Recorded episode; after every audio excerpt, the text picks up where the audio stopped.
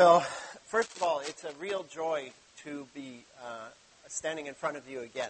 Uh, I've um, been uh, wrestling with some theological issues uh, the last year or so, and with with Matt's help, was able to to to just regain confidence uh, to speak and and present myself for the Lord to use, and that's a privilege that you can't imagine. So uh, I just rejoice that I can do that again. Um, before we jump in to the sermon today, let's come to the Lord in prayer. We'll need His help to understand His word. Heavenly Father, we thank you for your love, for your um, sacrifice of your Son on the cross for us. As we open up your word to look at this very thing, we pray that you would speak through your word, that you would open our hearts to hear and listen, and that you would glorify your name, that you would give us hope through Jesus Christ. We ask it in Jesus' name. Amen. So, um, it's been an interesting week. Uh, myself, I have been glued to the, the cbc.ca slash news and, and other websites and things. Um, my, my wife at the moment is in the Philippines, and um, just she had planned to go back to uh, take care of her mom for a bit um, long before this happened, but uh, and she's fine. But um, as we look at what happened to the central Philippines and the destruction there, it was uh, one of those real experiences of frustration and hopelessness. We, we looked and we saw the destruction, and if you know the territory and the country, you know how hard it is to get around. And you can, you can visualize the, the, the situation of people waiting for five, six, seven days for clean water and food, and waiting for quite a bit longer for shelter. And we were sitting there, seeing all this, and there are things we could do. We could give, we could pray, but from a practical point of view, there was nothing we could do to change that situation. It's on the other side of the world. Um, there were only so many ships and uh, planes and helicopters, and it seemed to be taking so long for uh, someone to get there to start helping. And we were just, we were helpless people watching hopeless people. And yet, um, that kind of situation isn't just the situation that people in disasters experience. If we look at our own lives, we will see moments when we too appear to be in a hopeless situation, when there is nothing else we can do. And so, um, although we can in no way understand here what the people in Samar and Leyte and Panay and all these islands across the Philippines have been going through the last few days. There may be some of us here who know because they've been there. But for most of us, we really don't have a sense of what's that like. But the truths that give us hope when we're in the hospital room, when we're in the funeral parlor, when we're in the family court, when we're in these places where we are hopeless, we feel hopeless. The truths that we can gain from the Bible about what Christ has done and can do for us, and the fact that he is with us and the difference that makes, apply everywhere, even in the zones of disaster. So let's look at a hopeless situation in the Bible um, and see what we can learn about hope was how hope was found there. Um, I'm going to open up to Luke chapter 23 and jump in at um, verse 32.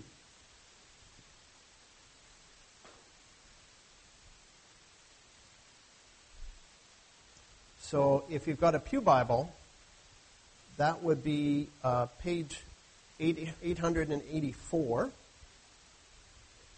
And we're going to start reading from verse 32, and I'm going to read down to verse 38. But before I do, I need to give a little bit of context about this situation. So, um, our pastor Matt has been studying the, this book, the book of Luke, for a number of weeks. Um, and um, the point that he had come to in Luke was around chapter 10. I think he's just finished chapter 10. And at the end of chapter 9, we saw how Jesus reached a turning point in his ministry. He had been ministering in Galilee in the north of Palestine. And um, at a certain point, God made it clear to him what his mission was and that it was time for him to go from the north of Palestine in Galilee down to Jerusalem, where the center of the opposition to his teaching was. And that when he went there, he would be killed and that he would rise again. And so it says Jesus set his face to go to Jerusalem. And so the last few weeks we've been reading about this journey going from Galilee to Jerusalem. So I have skipped ahead, and I apologize to Matt for stealing his territory. Um, but uh, I wanted to, this is something I really wanted to talk about. Um, and all of what the Father had told Jesus has now transpired. He has been arrested. He has been put on trial by the Jewish authorities. He has been sent to the Roman authorities, Pilate, for another trial, and Pilate has signed off on his crucifixion. And so, one Friday morning in the spring of the year, maybe AD 29, Jesus and two other criminals are led out of the city to the place called the skull. Um, and that's where we find them. Verse 32 Two others who were criminals were led away to be put to death with him. And when they came to the place that is called the skull, they crucified him. And the criminals, and the criminals, one on his right and one on his left. And Jesus said, Father, forgive them, for they know not what they do. And they cast lots. In other words, they threw dice um, to divide his garments. And the people stood by watching. But the rulers scoffed at him, saying, He saved others, let him save himself. If he is the Christ of God, his chosen one. The soldiers also mocked him, coming up and offering him sour wine, and saying, If you are the king of the Jews, save yourself. There was also an inscription over him This is the King of the Jews. So, I know you didn't come to church this morning to be depressed. Um, but be patient with me. It gets a little more depressing, but um, the end is good. Um, the truth here is that all of us in our lives come into situations where we feel like this.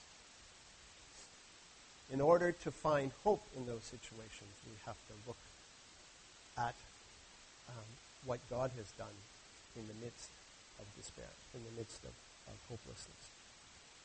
Now, um, a couple of things come out from this passage.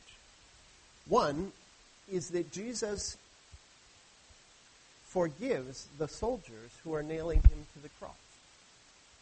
He takes a look at them and he says, These guys haven't a clue what they are actually doing. They don't know who I am. They don't know that they are nailing the creator of the universe to a cross. And he says to his father, Father, forgive them. They really don't know That's his compassion, his love. The other thing that you see here is that everybody is attacking Jesus, insulting him, saying, um, Come down from the cross. What is it that has them all riled up? What is it? What? If, if you were sin, standing there, you'd be thinking, oh boy, I'm just glad I'm not him. I, I really pity him. But they are not feeling that. What's got them going is Jesus' claim that he is the Messiah. And so they had a misunderstanding. For years and years and years, the um, Jewish teachers had said, The Messiah is coming and he will free us from the Romans. And he will, he will bring in a kingdom that will be just and fair and full of peace. And so people were expecting the Messiah at, that, at the time that Jesus was born. And Jesus said, I am the Messiah. He claimed even more than that. He said he was the Son of God. But they didn't understand that first the Messiah had to suffer. If you look at Isaiah 53, you can see um, a description of how he had to suffer for us. And so everyone there is saying, come on, if you're the Messiah, if you're the, the, the freedom fighter, what are you doing on a cross? Get down from there and save us. But that's not Jesus' purpose. He had a deeper purpose. He wanted to save people from something deeper. And that's what kept him on the cross. In the Garden of Gethsemane, he had said to his father, If there's any other way, let this cup pass from me. Let me not have to go and do this. But no answer came. And he said, But your will be done. He was willing to go to the cross for you and I. Now, let's look at verses 39 to 43.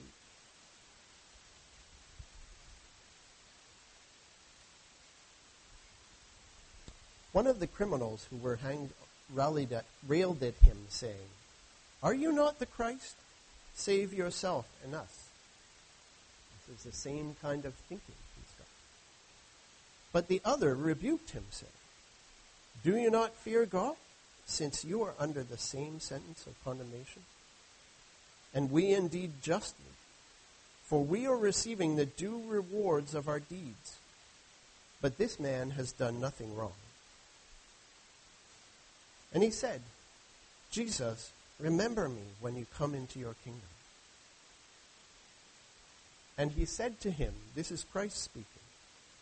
Truly I say to you, today you will be with me in paradise. So, in verse 39, we see that the first criminal um, takes up the insults and the, and the cries of the crowd and says, You're supposed to be the Messiah. Why don't you come down from the cross? And while you're at it, save us too.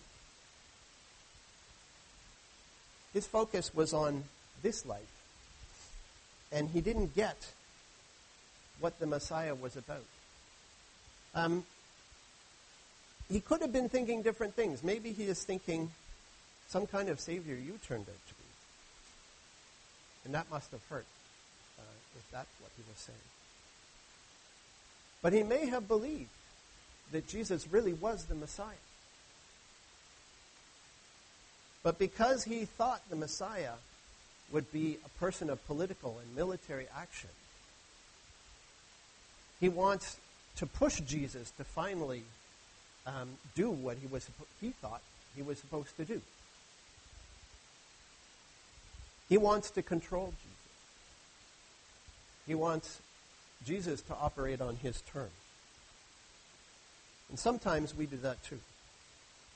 Sometimes we say, God, I disagree with your approach on this. You need to handle it this way. Now get at it. Or we say, I'll believe in you if only you'll do this. And that's not the kind of faith that saves. There is a belief that doesn't accept the sovereignty of our Lord. We may believe and be opposed or want to be in charge. But there was another criminal on the cross. And while he was listening to this, something rose up within him. Something's not right here,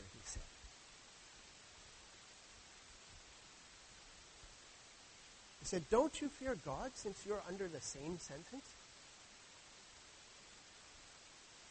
That's an interesting uh, phrase. What's he saying? I don't know exactly, but I think some of the possibilities are these. He might be saying, Have you no God giving compassion that you insult someone who is dying just like you? Or he may be saying, Are you that much of an idiot that you attack God's servant when you're about to face God? Maybe he's saying, Don't you realize that this man on the cross between us is God?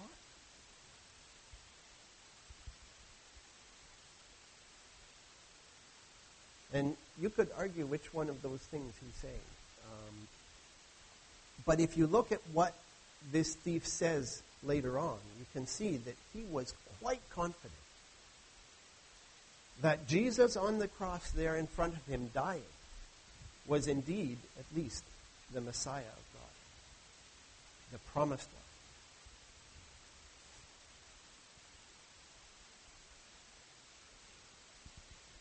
And he comes to his defense because he has a better understanding of what that messiahship is than all the people around.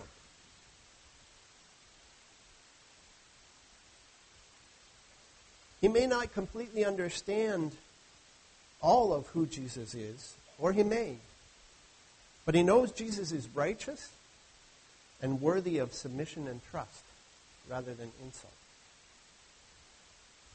And we see that, um, or I get more on that later, but I want to look first at his next, or at, at one part of what he says. In verse 40, this thief on the cross emphasizes since you are under the same sentence of condemnation. The whole premise of what he is saying is you should be behaving differently because you're dying too. Did you know that that is also true of us? We are under the same sentence. As believers, we believe that Jesus will return one day. And there may be some of us still around when that happens. Those people won't experience death. All of the rest of us are going to die. So we are under the same sentence. Turn with me for a moment to Hebrews chapter 9. Hebrews is back towards the back of the Bible, um, just next to James.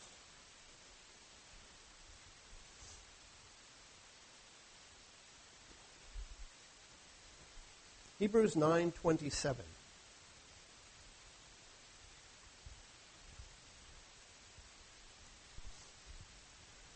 It says, "And it is appointed for man to die once, and after that comes the judgment." So um, as Christians, we believe in one life, not multiple lives. You get to live once, and you die, and then you are judged for what you have done. Now, how does that um, how will that judgment roll out? We don't think a lot about death in our culture. We have so much wealth, so much technology that we can try to push it away from us um, to a certain extent. But the reality is that um, it will always push through that. We see the suffering of people around us. We see uh, in our own family, we may have the experience of losing someone in our family. And the reality of death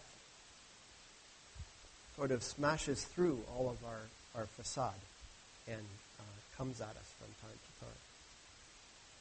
So I think it's important that we face it, that we understand it, and that we prepare for it. So, in order to prepare for it, we need to know what comes next. Turn with me to Revelation chapter 20.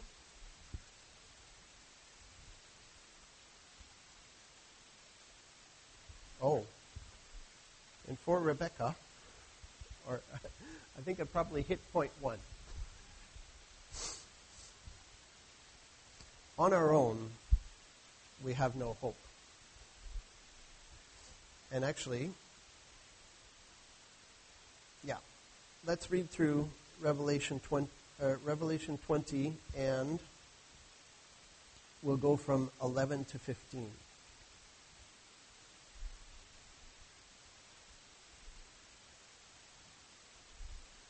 Then I saw a great white throne, and him who was seated on it. From his presence, earth and sky fled away, and no place was found for them. And I saw the dead, great and small, standing before the throne, and books were opened. Then another book was opened, which is the book of life. And the dead were judged by what was written in the books according to what they had done. And the sea gave up the dead who were in it. Death and Hades gave up the dead who were in them. And they were judged, each one of them, according to what they had done. Then death and Hades were thrown into the lake of fire. This is the second death, the lake of fire. And if anyone's name was not found written in the book of life, he was thrown into the lake of fire. We don't often talk about this in church because it is so difficult to think about. But two important realities here that I want to cover. One, there is a judgment. Now, people, if you ask somebody on the street, are you going to heaven when you die?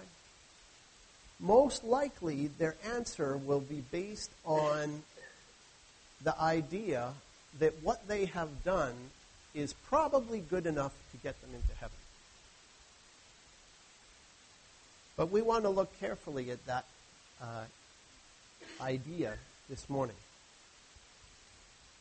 Keep your finger there in Revelation and turn to Romans chapter 3, verse 20.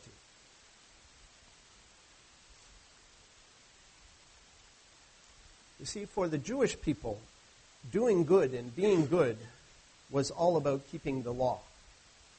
You may remember a couple of weeks ago, Matt had a sermon about a teacher of the law who wanted to have eternal life. And he comes to Jesus and says, What must I do to have eternal life? Or, or yeah. And then Jesus says, What does the law say? And they, they agree on what the criteria is in the law. Um, Thou shalt love the Lord thy God with all thy heart, soul, mind, and strength, and love thy neighbor as thyself. But as soon as Jesus says that, the man realizes who is my neighbor? If I have to love all my neighbor, everybody, I can't do that. So when we look in Romans chapter 3, that's an illustration of what it's saying here. Romans chapter 3, verse 20. For by the works of the law, no human being will be justified in his sight, since through the law comes knowledge of sin. As the teacher of the law learned, and as you and I know in our hearts, we all have sinned. Just a little further down, verse 23 says, All have sinned and fall short of the glory of God. Now let's hop back to Revelation chapter 20. Did you notice what people are judged on? They are judged on what they've done. And do you notice how many were saved because of what they had done? Zero. Everybody failed in the judgment of what they had done. The only people who were not cast into the lake of fire are those whose names were written in the book of life. And it's that that I want to talk about today. How can we have our names written in the book of life? What had to happen so that we could have our names written in the book of life? Sorry for bouncing you around, but I'm going to do it again. Romans chapter 6.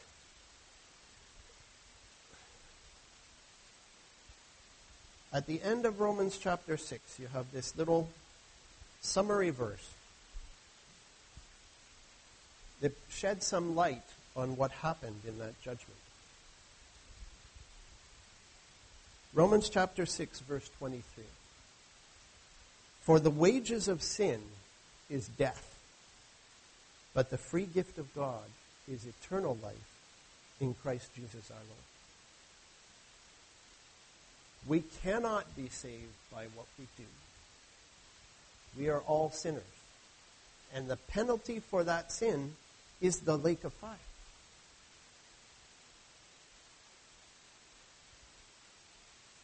But the free gift of God is eternal life in Christ Jesus our Lord. So, how do we get it? And that's where we go, we finally reach point number two. Point number one was on our own, we have no hope. We're sinners, we're separated from God and destined for hell. Point number two is that we are not alone. Jesus is with us.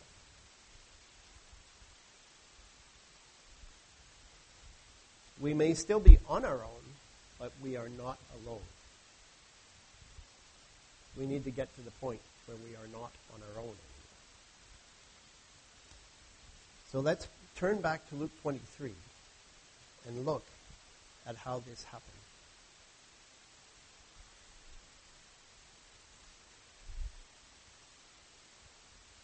The two thieves on the cross were not alone. Jesus was right there between them. And the second thief is focused on Jesus. And he compares Jesus' situation to that of the two criminals. He says, But this man has done nothing wrong. He's already acknowledged his own sinfulness. He said that we are deserving of the punishment we are, we've been given because we have sinned. He's acknowledged his sin. Now he acknowledges Christ's innocence.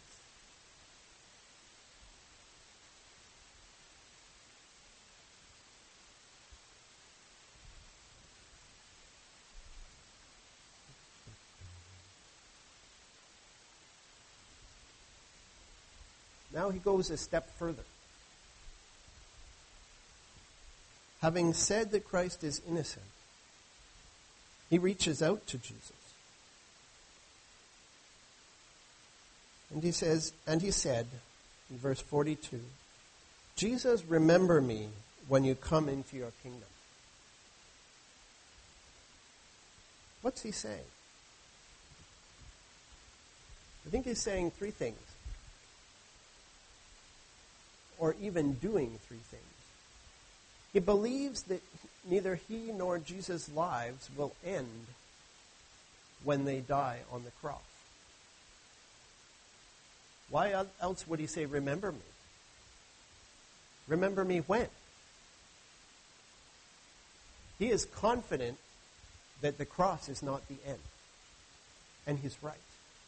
We've already seen that in Revelation.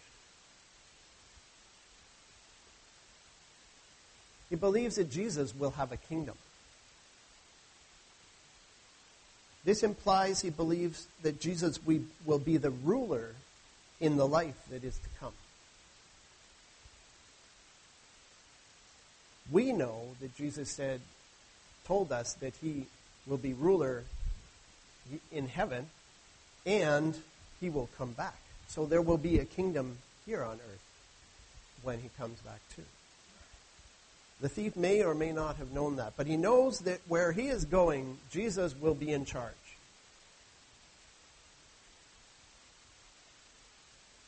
And three, he entrusts himself to Jesus to take care of him in that kingdom.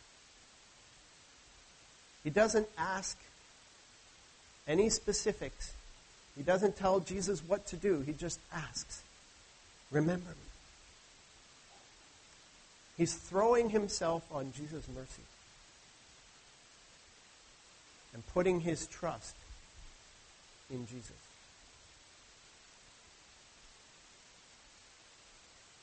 Now, what is Jesus' response to that thing? Today you will be with me in paradise. Jesus gives him more than he asked for. He was asking for Jesus' general favor. But Jesus says, You will be with me. The implication is, You will be with me for eternity. Will you have to wait for the kingdom, for me to come back, set up a kingdom on earth, and I will remember you? No. Today, you will be with me in paradise. So, Jesus often gives us more than we ask for. And even in the midst of the hopeless, most hopeless situation, Jesus knows our need, and when we come to Him with that kind of trust and submission, He gives us what is best for us.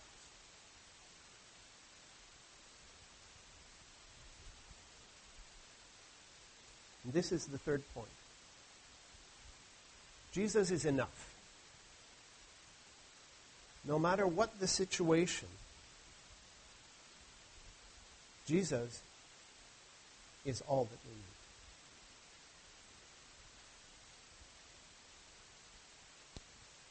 So, how can Jesus do this?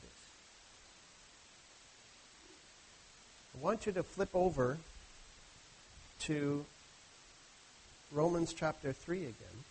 We're going to read chapter 3, verse 21 to 26. We will come back to Luke 23 because what it talks about in chapter 3, we will actually see Jesus doing.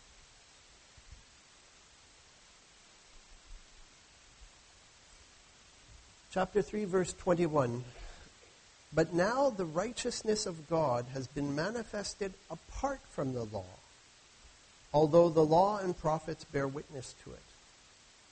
The righteousness of God through faith in Jesus Christ for all who believe. For those there is no distinction, for all have sinned and fall short of the glory of God, and are justified by his grace as a gift through the redemption that is in Christ Jesus, whom God put forward as a propitiation by his blood, to be received by faith. This was to show God's righteousness, because in his divine forbearance he had passed over former sins. So there's another way.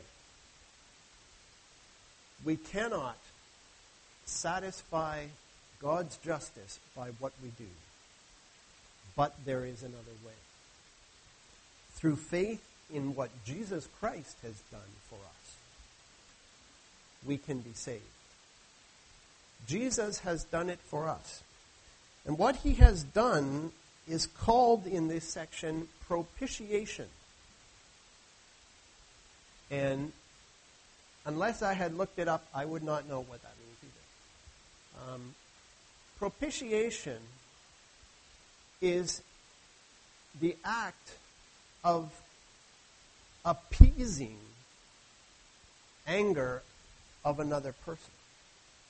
It is what Jesus did or what was done to him to satisfy God's anger for what you and I have done. I used to work in um, jet engine test facilities. And if you think about what comes out of the back of a jet engine, especially when you turn on the afterburner, it's quite something. It's hot. And so when you do that inside a building, that could cause some severe damage. So what they do is they have a big tube behind the jet engine, and this fire goes into the tube, and it draws along with it cold air. And the two mix and so the tube does not melt. That's my best analogy for what happened to Christ on the cross. He took the fire. He took God's anger. He was separated from God. You'll see in Mark, when you read the same passage in Mark, Jesus says, My God, my God, why have you forsaken me? God turned on him and turned the fire on him, turned his anger on him. His wrath was poured out. We may never quite understand what that was like. But that's what Jesus was afraid of when he went into the Garden of Gethsemane. He knew that this was coming. If we look back at Luke 23, there is this long silent period after the passage that we read today.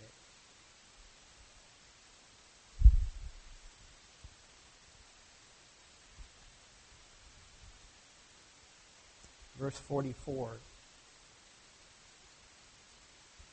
It was now about the sixth hour, and there was darkness over the whole land until the ninth hour. While the sun's light failed, and the curtain of the temple was torn in two. Three hours. Darkness. At the end of it, in Mark, Jesus said, My God, my God, why have you forsaken? Something happened. God's wrath was poured out on Jesus. That's propitiation. Jesus took the pain, punishment for us. So he has the right to forgive. And he forgave this sinner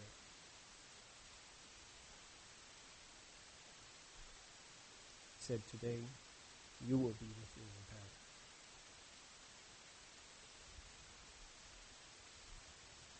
There's nothing more important in life than trusting in Jesus Christ and what he has done on the cross to save us from our sins, from that punishment. Romans 6:23 said, "The free gift of God is eternal life in Jesus Christ our Lord." We have to accept the gift. The thief, the first thief on the cross was trying to control Jesus. He even believed that he was a Messiah. He said, What are you doing there as a Messiah? You should get down. But the other thief humbly said, Lord, remember. We need to accept Christ and trust in what he has done just as that thief did. I trust in you. Save me. I'm yours. We need to acknowledge that Christ is the King and give ourselves to Him. Those two things, trusting in what He has done on the cross to pay for our sins, trusting Him to save us, and acknowledging that He has the right to kingship of our lives. That is what saving faith is. Have you done it? How's your preparation for the judgment coming? We will all be there one day. Jesus told his disciples, Do not rejoice that the spirits submit to you, but rejoice that your names are written in heaven.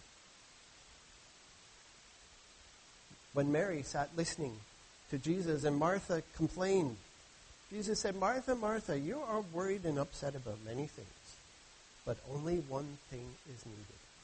Mary has chosen what is best. Come to Jesus. Give your life to him. Trust in his perfect payment for your sin. Do it today. You may not have tomorrow.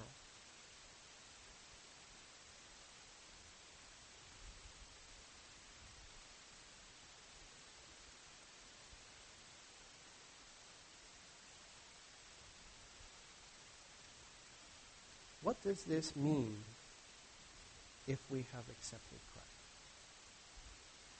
If we have given our life to Him? We still have hopeless situations. We have dreadful experiences in life at times. Our brothers and sisters who know Christ are searching for water and food in the village. We do what we can, but there's limits to what we can do from far, so far away. The rest is in Christ's hands. And no matter what situation you're in, Christ is indeed enough. He sees things from the perspective of eternity, and He has promised that He will take care of us from an eternal perspective if we have trusted in Him. Romans chapter 8. We'll finish with this. I don't want to detract from the importance of trusting Christ as your Savior. So, what I'm about to read, I want to remind you, applies only to those who have trusted in Him. But it's important to know that in Christ we have everything we need. Romans chapter 8. What then shall we say to these things? If God is for us, who can be against us? He who did not spare his own son, we just saw that, but gave him up for us all, how will he not also with him graciously give us all things? Who shall bring any charge against God's elect? It is God who justifies. Who is to condemn? Christ Jesus is the one who died more than that, who was raised, who is at the right hand of God, and who is interceding, indeed is interceding for us. Who shall separate us from the love of Christ? Shall tribulation, or distress, or persecution, or famine, or nakedness, or danger, or sword? As it is written, For your sake we are being killed all day long. We are regarded as sheep to be slaughtered. Let's take a little pause there there's a, a paradox. This passage is saying that we are perfectly safe in God's hand. That God won't hold anything back from us that is good for us. And yet it's saying, for your sake we are being killed all day long. This was happening in the Roman Empire. No, in all these things, in spite of this, we are more than conquerors through him who loved us. On an eternal scale, viewed from eternity, though we suffer, God is doing the best for us. For I am sure that neither death nor life, nor angels nor rulers, nor things present nor things to come, nor power, neither height nor depth, nor anything else in all creation will be able to separate us from the love of God which is in Jesus Christ our Lord. So in Christ, we have all that we need to go through the valley of the shadow of death, to go beyond it, to deal with whatever comes along. Jesus actually is enough.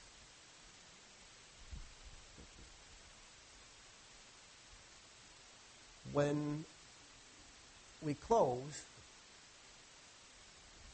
I'm going to stay up here.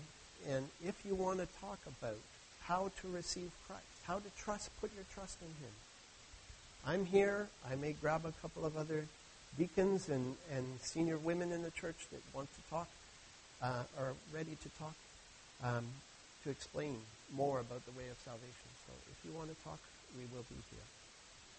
Let's close.